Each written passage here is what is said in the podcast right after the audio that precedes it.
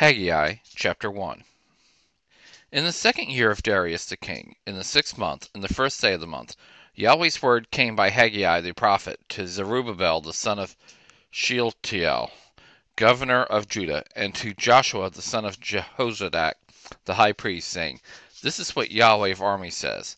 These people say, The time hasn't yet come, the time for Yahweh's house to be built. Then Yahweh's word came by Haggai the prophet, saying, It is a time for you yourselves to dwell in your paneled houses, while the house lies waste.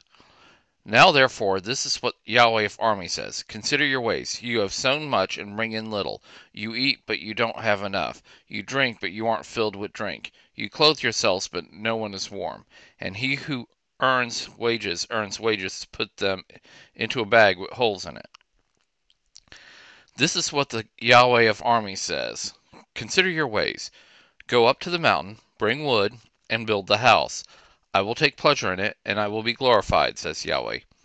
You looked for much, and behold, it came to little when you brought it home. I blew it away. Why? says Yahweh of armies.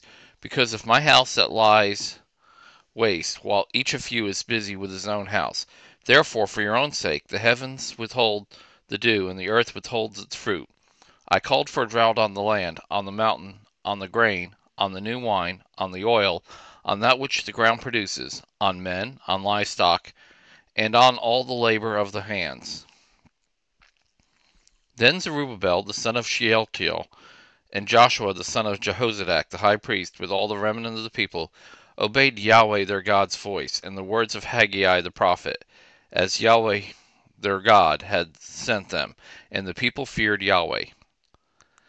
Then Haggai, Yahweh's messenger, spoke Yahweh's message to the people, saying, I am with you, says Yahweh.